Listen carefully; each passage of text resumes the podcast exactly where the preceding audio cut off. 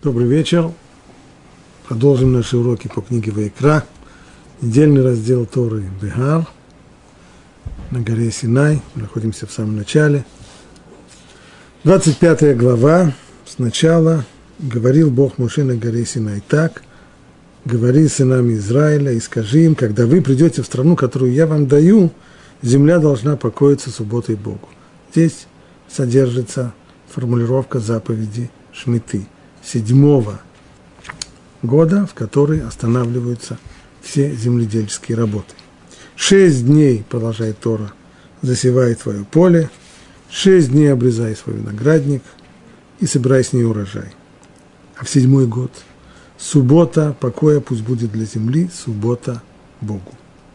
Не засевай твое поле и не обрезай твой виноградник. То, что само вырастет на твоей жатве, не сжинай – и виноград, сохраня, охраняемых тобой лос, не снимай.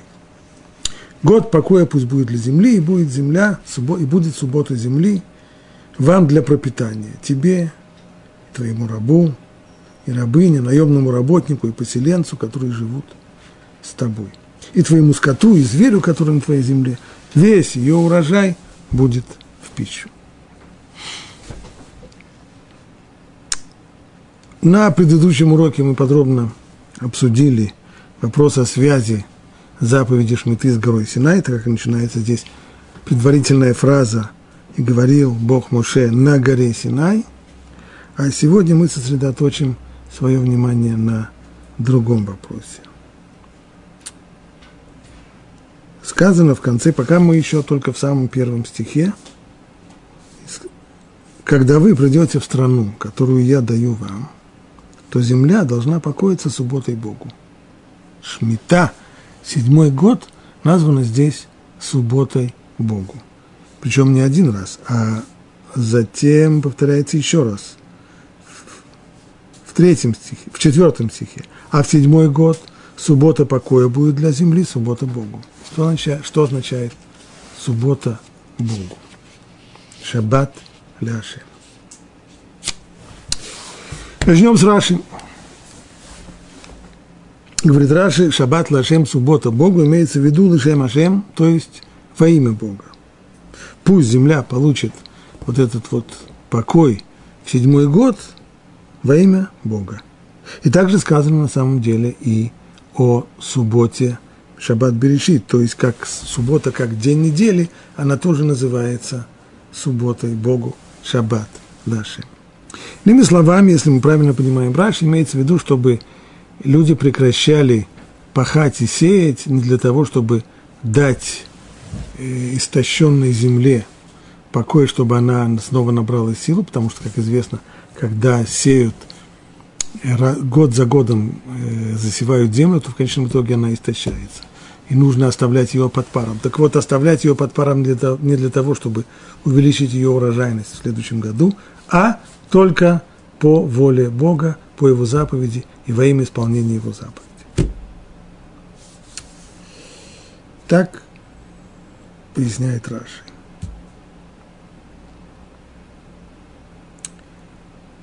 Сложность в этом комментарии, на него указывает Рамбан, ну и ряд других комментаторов. Ведь не только суббота, целый ряд праздников, они тоже, безусловно, их смысл и главное содержание – это исполнение заповеди этого праздника во имя Всевышнего.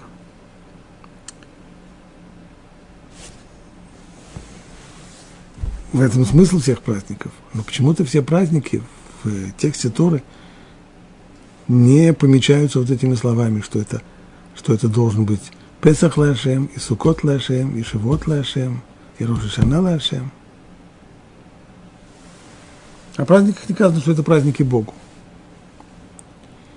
Несмотря на то, что, безусловно, они соответствуют тому, что пишет здесь Раши, что совершаются эти заповеди во имя Бога.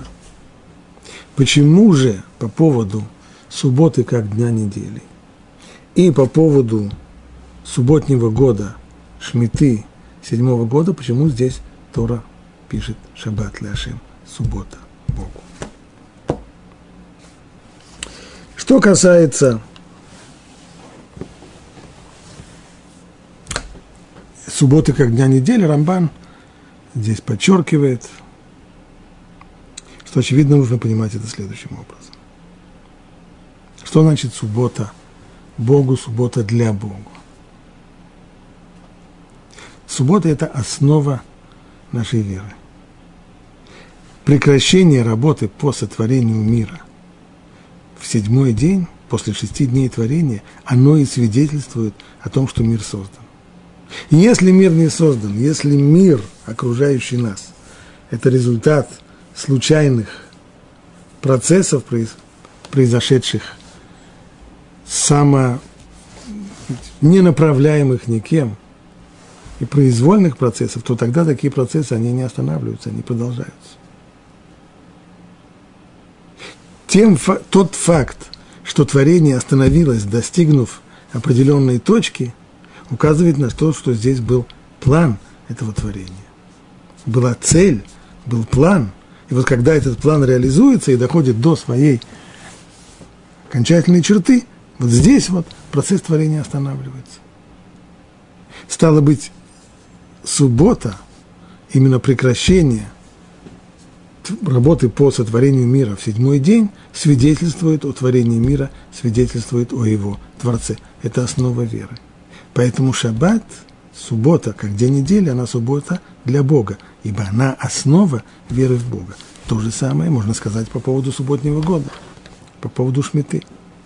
Прекращение работы в седьмой год по заповеди Всевышнего и по его воле, оно тоже часть, это тоже основа веры, она тоже указывает на и на сотворение мира, и на то, что Всевышний Он хозяин земли. Поэтому здесь и сказано «Шаббат ляшем» – суббота Богу. Это первое объяснение, то есть, что субботний год, он, в общем-то, выполняет в отношении основы веры те же функции, как и субботний день. Первое объяснение Рамбана. На этом Рамбан не останавливается и переходит к следующему объяснению.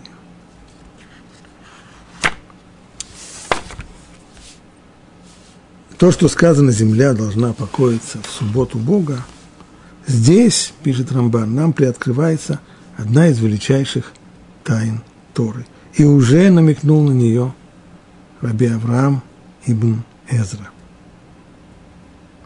Ибо то, что написано, Ибн Эзра здесь подмечает и то же, что сказано у Раши, а именно, что вот эти слова «шаббат лашем» – суббота для Бога, они сказаны и по поводу субботы как дня недели, и по поводу субботнего года – так вот, тайна мировой истории скрыта в этом месте. Так утверждает Ибн Эзра. Прибавляет Рамбан, ты прислушайся, чтобы понять то, что я имею право тебе поведать. И если удостоишься, то поймешь. То есть и здесь, говорит Рамбан, поскольку часть, поскольку, в общем-то, мы касаемся здесь сокровенных пластов – не обо всем можно писать, не обо всем можно говорить, но хотя бы то, что Рамбан считает, что ему позволено писать и раскрывать. Но даже это понять и постичь это достаточно сложно и достаточно трудно. Ну, если удостоимся, если Бог поможет, то что-нибудь поймем. Продолжает Рамбан, я уже писал, комментируя главу Берешит, что шесть дней творения соответствуют периодам истории мира. Ну, для тех, кто знает, о чем идет речь, можно было бы сразу перейти к следующей строчке, но мы все-таки остановимся более подробно и вспомним, что же Рамбан писал там, в недельном разделе Берешит, по поводу шести дней творения. Рамбан комментирует там фразу, заканчивающую рассказ о творении – Киво Шават говорится о том, что Бог возвысил, осветил и благословил субботний день. Почему? Киво Шават Миколь Милахто ашер бара элуким лаасот. Ибо в этот день он остановил всю ту работу, которую сотворил сделать. Вот буквально так и написано. Ашер бара элуким, которую сотворил Бог сделать. Как это понять, что он сотворил сделать? Хотя бы хоть какая-нибудь грамматика, хоть что-нибудь.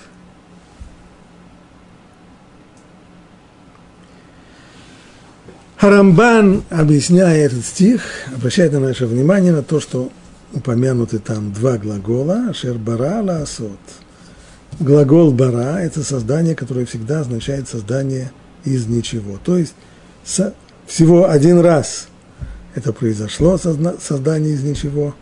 Так что этот глагол описывает одноразовое явление, уникальное, когда было создано нечто из ничего, а уже лаосот – это уже доводить до кондиции, развивать уже то, что есть. Так вот, получается так, что сначала Бог создал из ничего, создал нечто из ничего, а затем уже из этого нечто уже, чтобы делать, делается дальше все остальное. Оно уже развивается из того, что есть. Поясняет Рамбан. Если с точки зрения языка мы поняли, что имеется в виду, то знай, что слова вот эти вот, чтобы делать, они служат намеком еще и на то, что шесть дней творения заключает в себе, как в зародыше, всю историю Вселенной.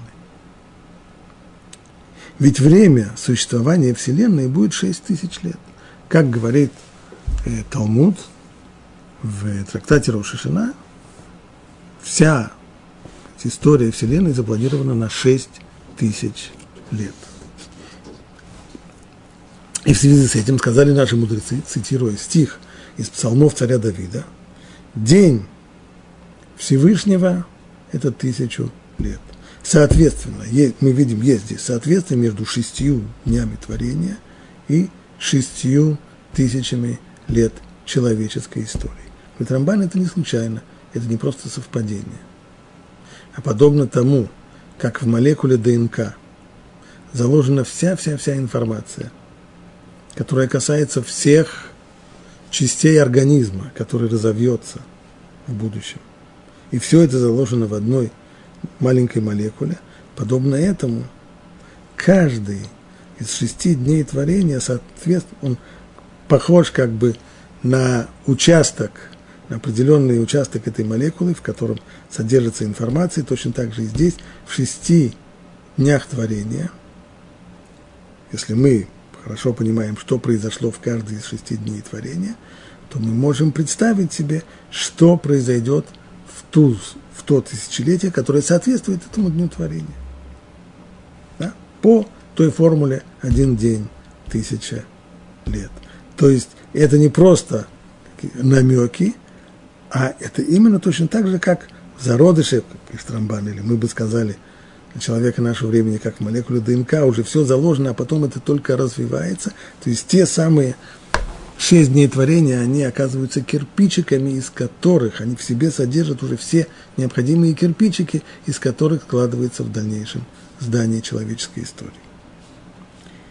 И для того, чтобы проверить это утверждение, Рамбан достаточно бегло проходит по каждому из дней творения и, соответственно, каждому из тысяч лет человеческой истории. И вот в первые дни, первые два дня творения вся Вселенная была заполнена водой, и еще ничего не было завершено. Это намек на то, что говорят наши мудрецы, говоря о шести тысячах лет человеческой истории, мудрецы разделяют ее на три эпохи по две тысячи лет, и первые две тысячи лет называют мудрецы Алпаем Шель Тоу. Это две тысячи лет первобытного хаоса или первобытного ничего. Почему? Потому что в эти дни, на самом деле, еще, если смотреть на дни, то ничего еще не закончено. Есть только начало творения чего-то – но ничего не заканчивается.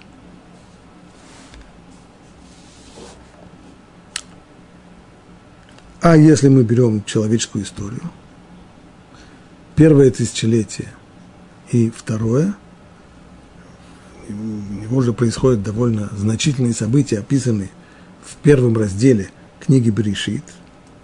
Вместе с тем, в эти две, два тысячелетия, когда не было взывающего к имени Бога, и так сказали мудрецы, две тысячелетия пустота. То есть с точки зрения человеческой истории – это серьезный мрак, ибо после, после греха первого человека Адама, вслед за этим следует каждый шаг человеческой истории – это еще одно падение. Вслед за этим следующее событие – это самое первое убийство. Это мировая война, в которой погибло четверо человечества, когда Каин убивает Эвеля – дальше, больше, дальше, больше появляется идолопоклонство, появляется социальная несправедливость, появляется воровство, появляется разврат.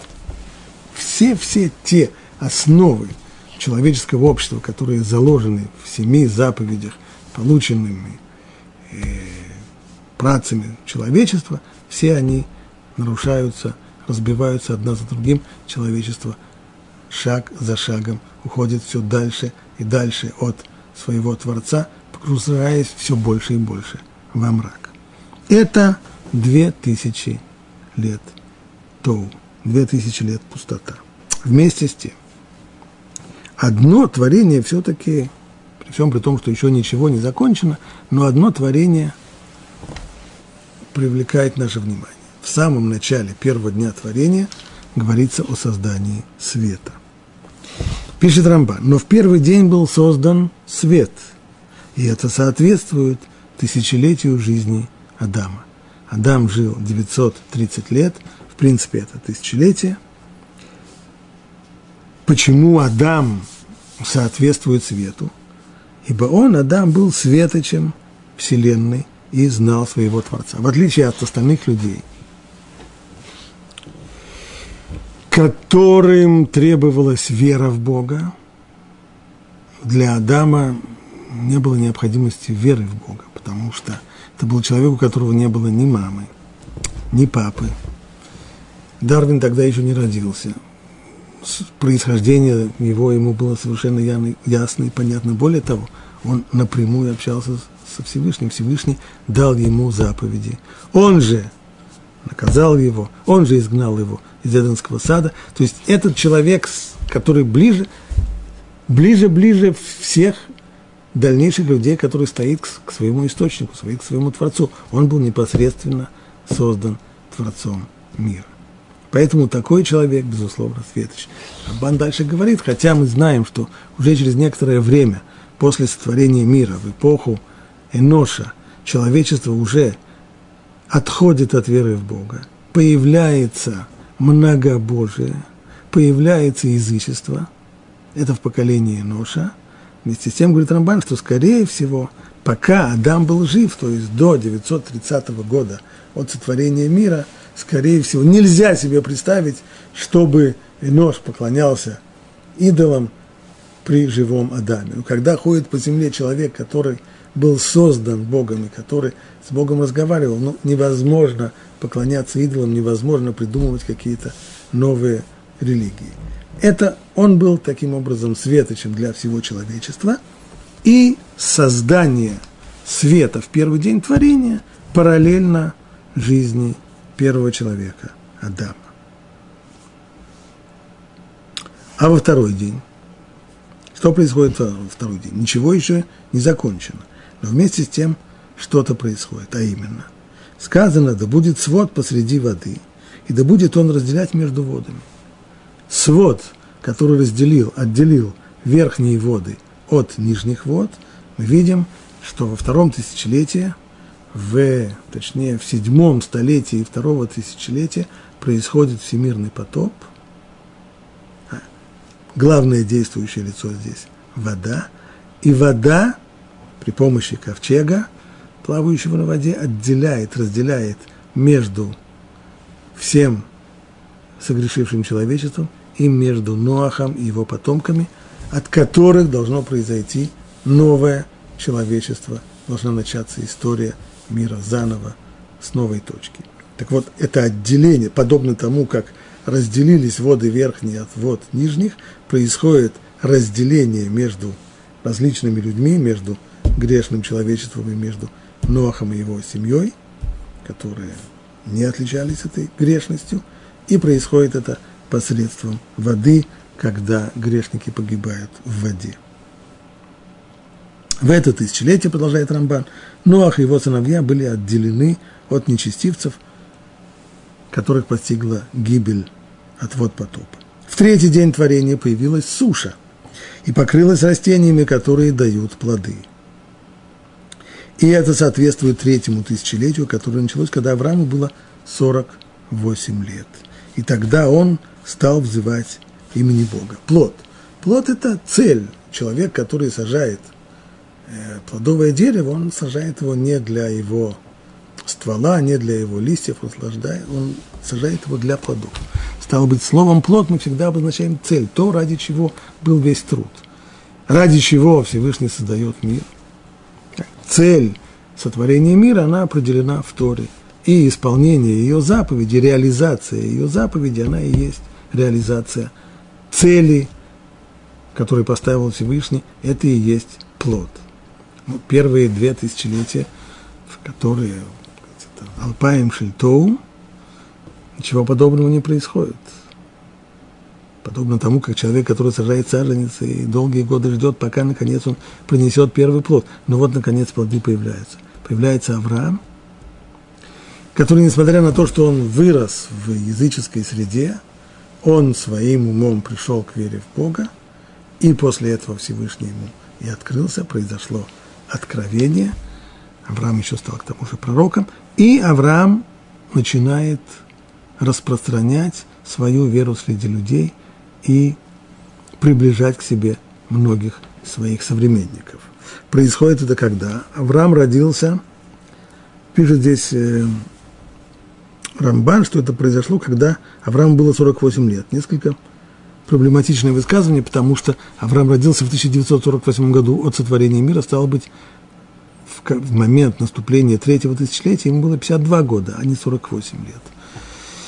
Не исключено, что здесь имеется в виду другая традиция, которая говорит, что в возрасте 48 лет Авраам пришел к вере в Бога.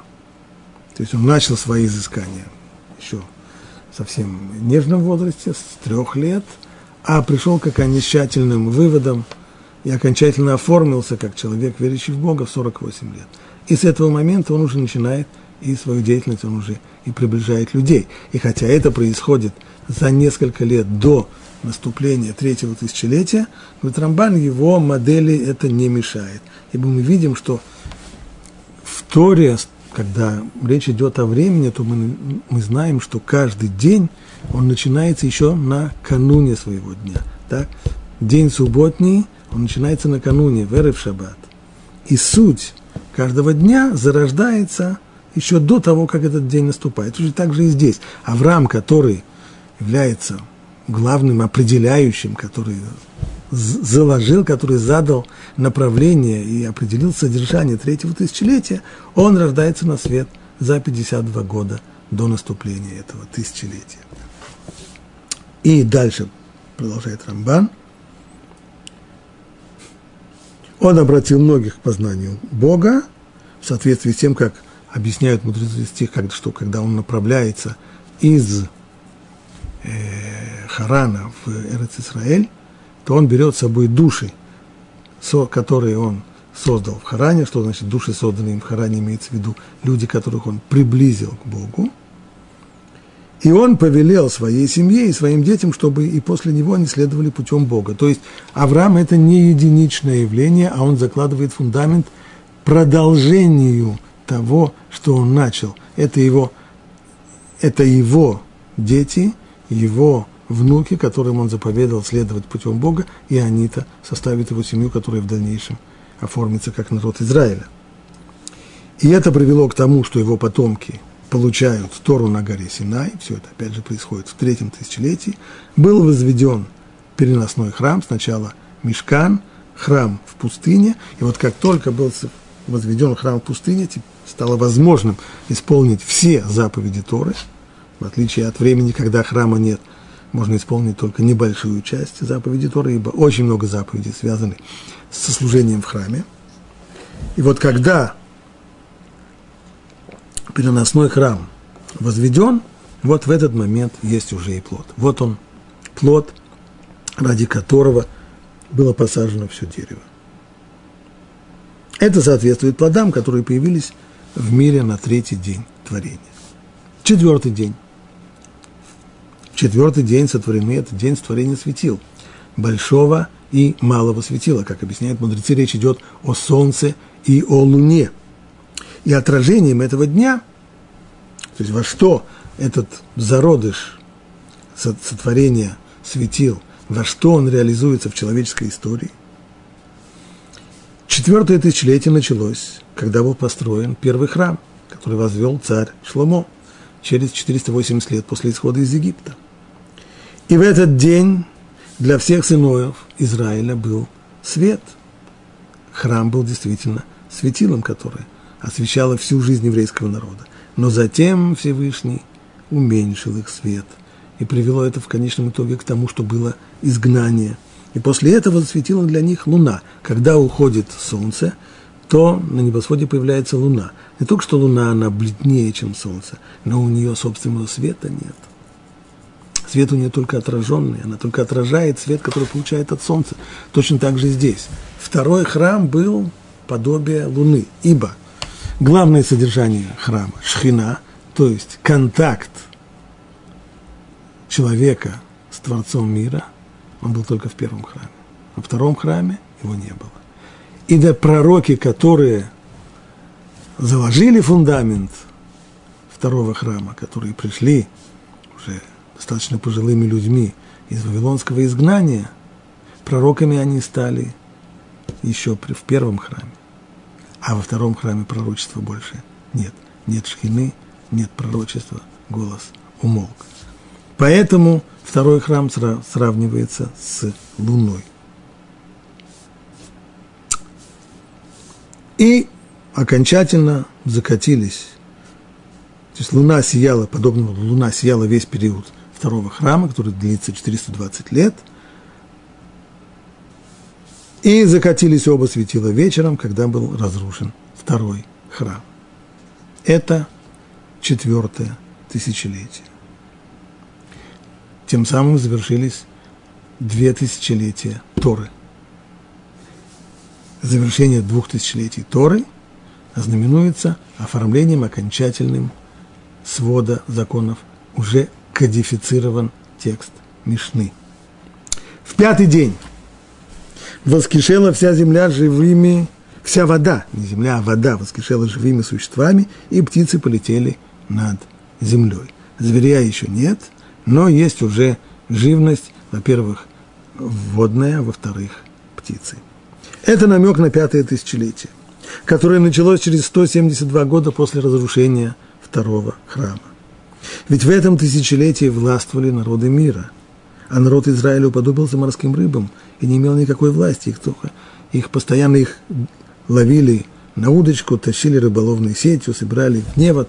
Он использует здесь метафору из слов пророка, который описывает полнейшее беззаконие, как когда человеческая жизнь времена войн и, и разгула народов мира ничего не стоит, так с еврейским народом в пятом тысячелетии.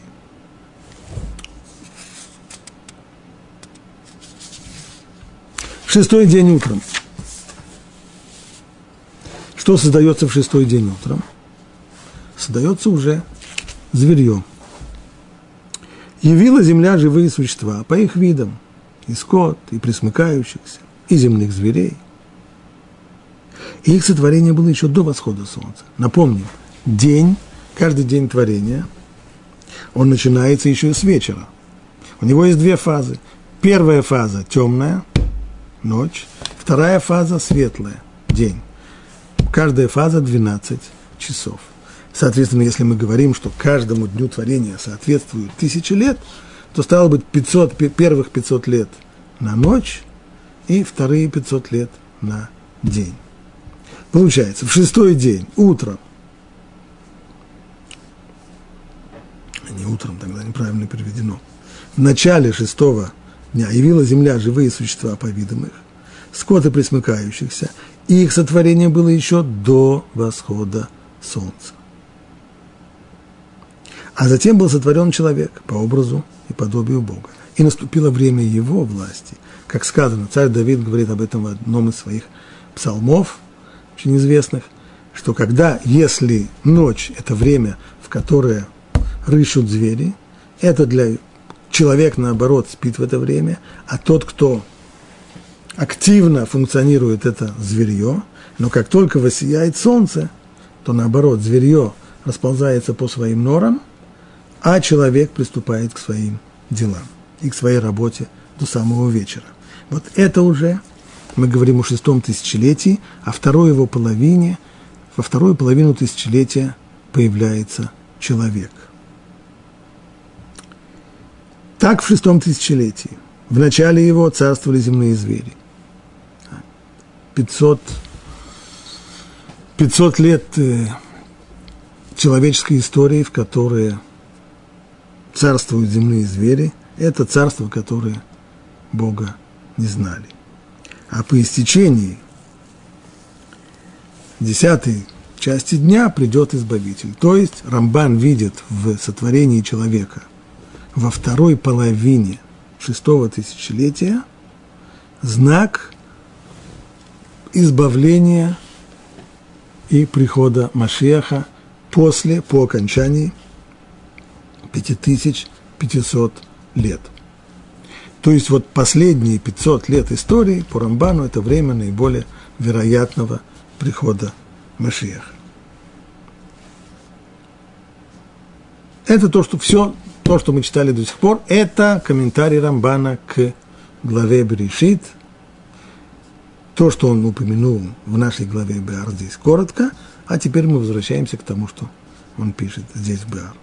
Итак, напоминаю, что слова о том, что субботний год, Шмита, это год, в который земля будет покоиться в субботу Богу, Рамбан говорит, что здесь заложена тайна мировой истории. И это связано с тем, что мы сейчас объяснили. Шесть дней творения, теперь седьмой день. Седьмой день. В седьмой день ничего не создается. В седьмой день творение замирает и останавливается на той точке, которую она достигла по окончании шестого дня. А седьмой день – суббота Богу. Это покой. Шаббат, швита, остановка и покой, посвященный его великому имени. И об этом написано, а в седьмой день недели левиты произносили в храме песнь субботы. Если мы посмотрим внимательно, Действительно, левиты в каждый из дней недели во время храмового, храмового служения произносили один из псалмов Давида. Тот, который каким-то образом по содержанию напоминал содержание того, два, того дня творения. И что же говорили в шаббат? Песню субботнюю. А песня субботняя называется песня субботней только по по ее заголовку. А если мы прочитаем весь псалом, то там о субботе дальше после этого нет ни слова. О чем же там речь идет? Речь там идет о грядущем мире. И именно так говорят наши мудрецы, это не случайно. Левиты произносили в храме песню на день субботний, ибо грядущий мир – это один большой-большой нескончаемый субботний день. Одна Йом Шикуло Шаббат – день, который есть нескончаемая, нескончаемая суббота. То есть, если шесть дней творения, в них заложены основы кирпичики шести тысяч лет человеческой истории, то седьмой день творения, в который Всевышний останавливается, это суббота покоя, это соответствует седьмому тысячелетию, в которое мир в результате трансформации переходит в мир. Этот мир переходит в мир грядущий. И вот в шести днях творения содержится намек, связанный с тем, что было сотворено в эти дни. А годы, вот теперь уже мы приходим к годам, не к дням, а к годам, есть у нас каждый седьмой год Шмита, субботний год, остановка земледельческих работ, и каждый 50-й год Ювель, после того, как проходит 7 циклов по 7 лет, 50-й год Ювель, юбилейный год, в него тоже происходит остановка, и не только остановка земледельческих работ, но и возвращение всех владений, вся проданная ранее недвижимость возвращается к первым хозяинам, освобождаются рабы, прощаются долги, полное возвращение к исходной точке, к старту. Они намеком указывают на то, что произойдет в течение истории. То есть вот это вот прекращение земледельских работ в седьмой день, которое до сих пор мы объясняли, что это э, одна, что, что это основа веры, ибо это намекает на субботу творения, когда Всевышний остановил. Сейчас мы говорим нет. Помимо этого, здесь есть намек не о самой субботе, не седьмом дне творения, а о том, что разовьется в седьмое тысячелетие из седьмого дня творения. И поэтому, поскольку мы касаемся здесь очень, очень важных вещей, и безусловно, что вера в грядущий мир – это тоже основа веры, подобно тому, как, что можно сказать о вере в само творение мира. Это вещь, это две стороны одной медали. Именно поэтому, продолжает Рамбан, наказание за нарушение законов субботнего года строже, чем за нарушение других запретов. Мы видим строгость, наказание, которую не находим в других заповедях. Ведь за нарушение субботнего года народ отправился в изгнание. Так учат наши мудрецы из текста Торы, что изгнание – пришло прежде всего за нарушение законов седьмого года, за то, что народ не нашел себе силы соблюдать запрет на земледельческие работы. Это очень тяжелый, конечно, запрет.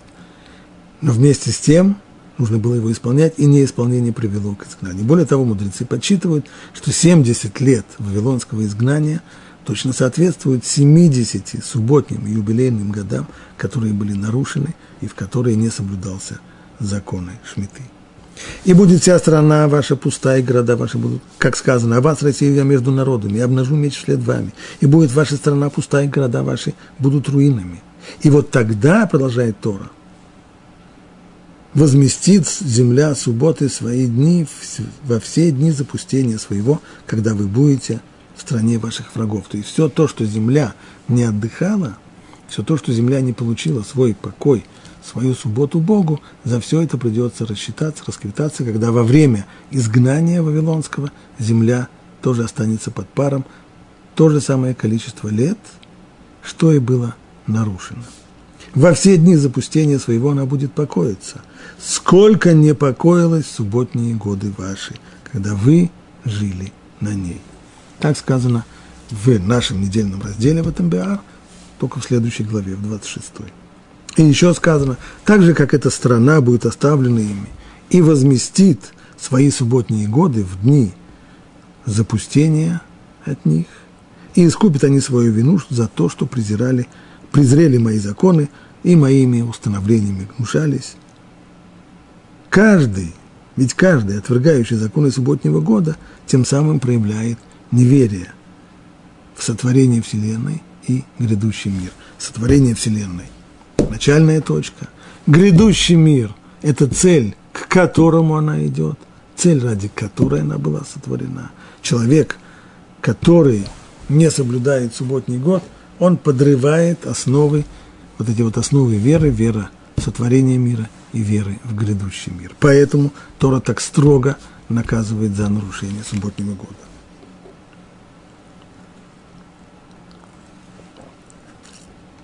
В продолжении текста Тора говорит и о юбилейном годе. Каждый седьмой год Шмита по прошествии семи семилетних циклов через 49 лет, 50 год Ювель. А вот закон о Ювеле, то есть юбилейном годе, он связан с первыми строками Торы. Что имеется в виду? Не совсем первый, имеется в виду отрывок от начала и до, до конца описания творения. От слова «берешит» и до «ваехулу» были закончены небо и земля и все их воинство. Почему? Какая связь? Ибо в Йовель, как сказано по поводу юбилейного года, возвращается каждый в свое владение, и каждый к своему семейству возвратится. Все возвращается к исходной точке. Рабы возвращаются домой, земельные наделы, проданные людям, возвращаются к первым хозяевам, долги прощаются, все возвращается к исходной точке. И об этом сказано, земля должна покоиться субботой Богу. Вот оно что такое суббота Богу. Это и, возможно, на это указывали мудрецы Талмуда, говоря, 50 врат познания были сотворены во Вселенной. Все они были открыты для Муши. Человек, который познал больше всех, он прошел почти через все врата познания. Они ему раскрылись, кроме последних, пятидесятых. Ведь каждый субботний год – это одни врата.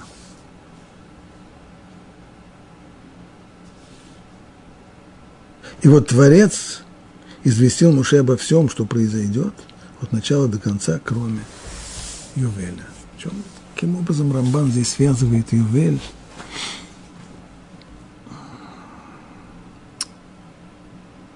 пятьюдесятью вратами познания?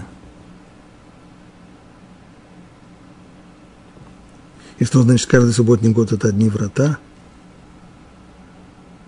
Если врат всего 49, то субботних лет э, за историю человечества было вовсе не 49, намного больше. Каждый седьмой год субботний.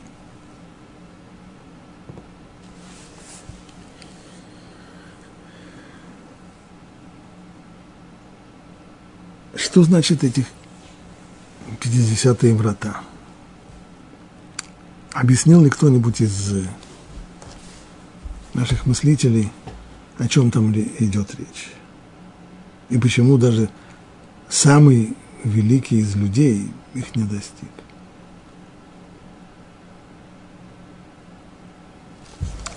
Мораль объясняет, что 50-е врата – это постижение абсолютного, полного единства и полной единственности Творца.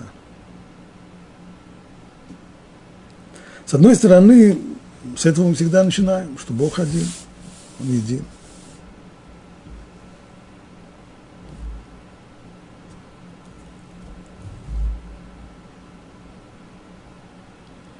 Что значит един? Един значит нет никого, кроме него.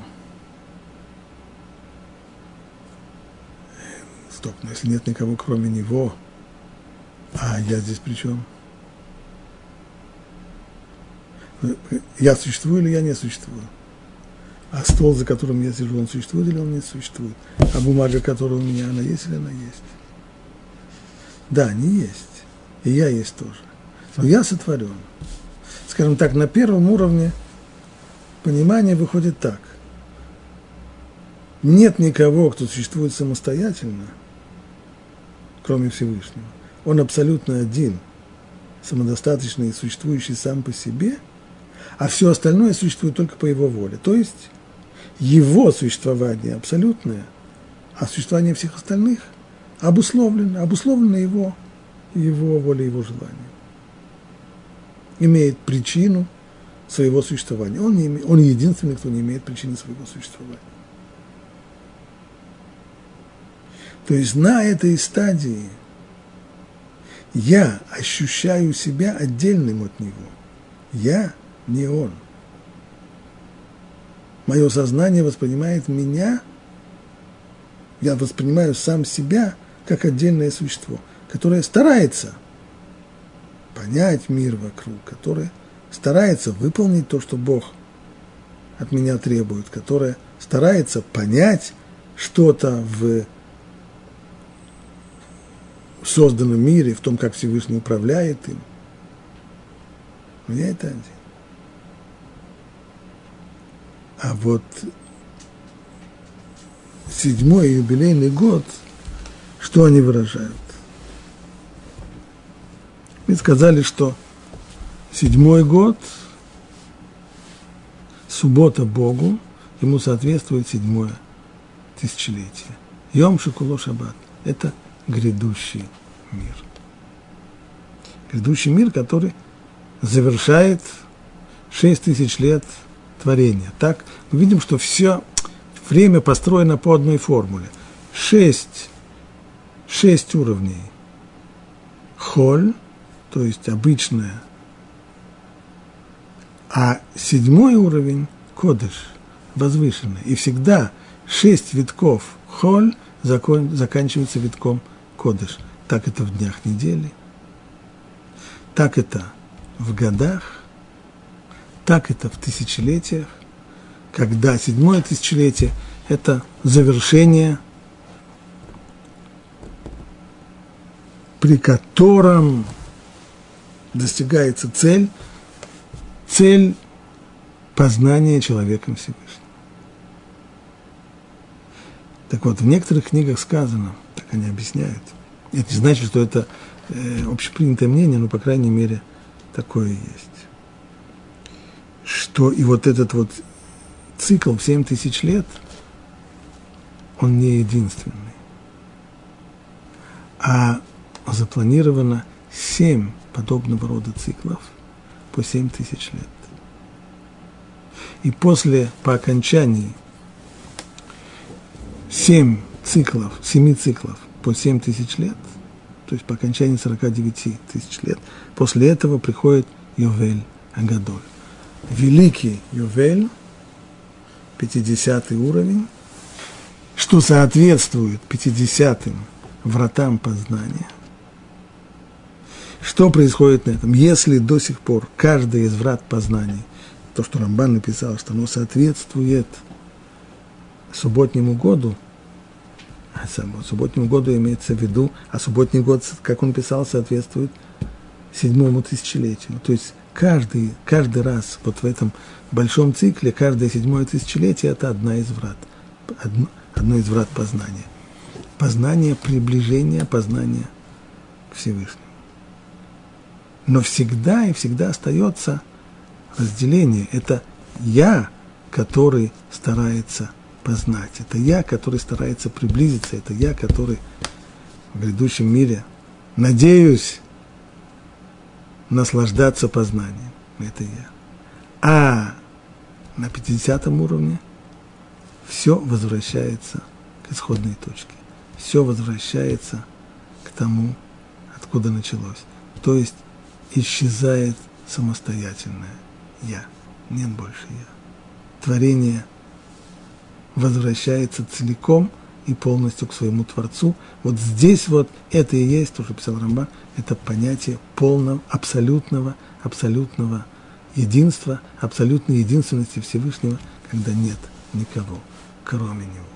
И вот это и заложено в словах «суббота Богу». То есть каждая из Шмитот, каждый седьмой год – это суббота Богу, которая и приводит в конечном итоге, после этих многочисленных циклов, к максимальному, максимальному каждый раз, еще к большему приближению, еще к большему приближению, большему познанию, до полного возвращения творения к Творцу.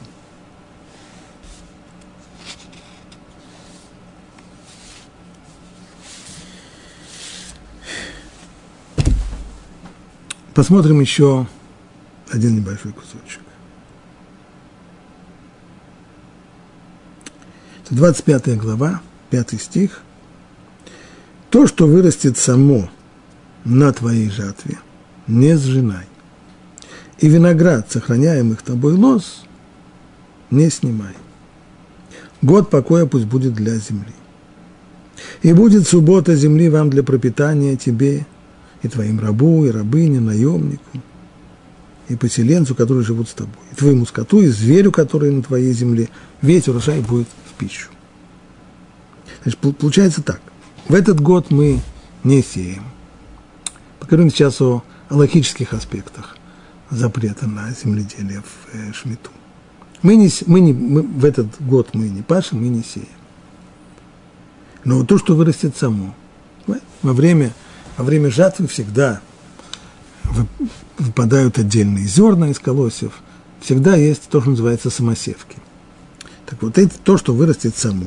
Или самосевки на поле, либо плоды деревьев многолетних, которые тоже вырастают сами собой, не нужно их сажать, не нужно их сеять, не нужно их сажать. Не с женой.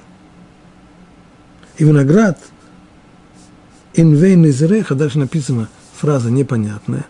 Инвей – это виноград, назиреха происходит от слова назир, то есть назарей, который отказывается, отделяется от винограда и от вина. Вот, этих виноград, вот, вот этого винограда не снимай. Год покоя пусть будет земля. Что это означает? Что если что-то само растет, то нельзя этого трогать, нельзя этого есть, пусть оно так само растет и сгниет. Не может быть, потому что в следующем стихе сказано, и, и будет суббота земли вам для пропитания, тебе и твоему рабу, и твоей рабыне. То, что растет само, можно его есть. Нельзя пахать, нельзя сеять, но то, что растет, растет само, можно его есть. Как же тогда понять, не, не жена и виноград не снимай? Говорит Раши, то, что выросло от самосева, ты не сжинай, чтобы забирать себе. Но пусть оно будет дозволено всем.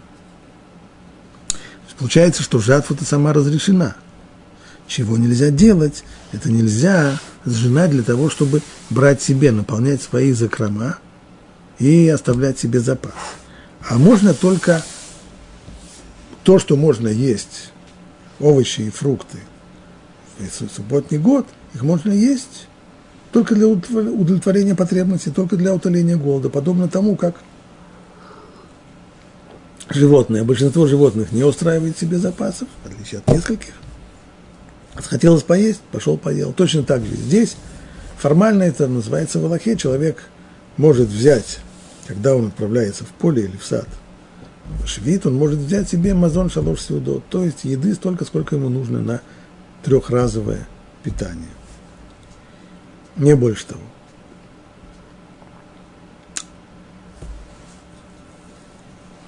Также Раши объясняет – и то, что сказано дальше, «Вейнвейн изиреха», виноград, названный странным образом, назиреха, ты не снимай. Раша объясняет, что имеется в виду охраняемый виноград. То есть нельзя собирать виноград с тех лос, с того виноградника, который ты охраняешь и не подпускаешь к ним людей. Ну, так обычно мы делаем каждый год. Человеку, у которого есть сад, человеку, у которого есть виноградник, он его огораживает для того, чтобы э, урожай был для себя. Для того он его и посадил этот виноградник, чтобы иметь урожай. Но вот если ты продолжаешь действовать так и в субботний год, то вот это плохо. В субботний год нужно объявить весь урожай бесхозным. То, что называется Малахе хефкер, бесхозное имущество. Это значит, что каждый имеет право его взять. И ты имеешь право тоже брать свое наравне со всеми остальными, наравне с чужими людьми. Но с тех лоз, которые ты охранял, не подпуская людей, то ты не бери. И виноград, который растет на вот этих лоз, лозах, с которых ты не даешь другим, ты не вправе собирать его для себя – что ты да можешь делать? Ты можешь снимать виноград, созревший уже с бесхозных лоз. То есть тех, с которых любой человек может войти и забрать. И тогда будет суббота земли тебе в пищу. Имеется в виду, что тебе запрещены действительно, но запрещено то, что запрет, который был здесь дан, он не запрет в пищу, не запрет для использования. Можно есть, можно использовать. Запрещено лишь обращаться с ними так, будто ты их хозяин. Но не веди себя как хозяин. Пусть все будут равны в правах и ты, и твой наемный работник, и пришелец, и даже скот, и даже зверь.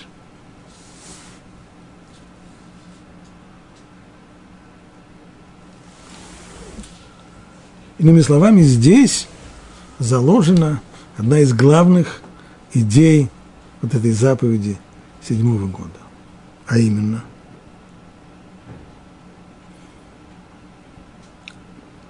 националисты всегда очень любят говорить о том, что есть наша земля, это наше, и мы никому не отдадим, мы и своей вершка не отдадим, это наше место, наш, глава нашего государства даже книжку такую написал под названием «Место под солнцем». Вот это наше место под солнцем. Тора говорит, это не наше. Это не наше. Земля это, есть у нее хозяин. Точно так же, как Всевышний. Он хозяин всего мира, он хозяин этой земли. Нас он сюда пустил. Подобно тому, как хозяин запускает арендатора для того, чтобы тот – обрабатывал землю и питался ее плодами. И для того, чтобы внедрить в наши головы это сознание, для этого Тора говорит, раз в год все плоды, которые растут, все плоды должны быть объявлены бесхозным имуществом. Не веди себя по отношению к ним как хозяин. Ты не хозяин наравне со всеми можешь есть. Ты не хуже, чем остальные. Если бедняки могут есть, если животные могут есть, то и ты тоже можешь есть. Но так же, как все остальные. Не хозяин. Поэтому не охраняй, не мешай другим людям забирать. Пусть они сами тоже берут. И ты можешь тоже вместе с ними. И забей себе в голову это самое главное. Что мы находимся здесь по воле Всевышнего. Это его земля. Не наша, а его. А мы здесь только пришельцы. И тем самым мы склоняем к ногам Всевышнего нашу землю и всю нашу жизнь на ней. Тем самым внедряем это себе в сознание, что, пожалуй, важнее многих-многих других вещей. О аллахических деталях вот этого отрывка мы поговорим более подробно уже на следующем уроке.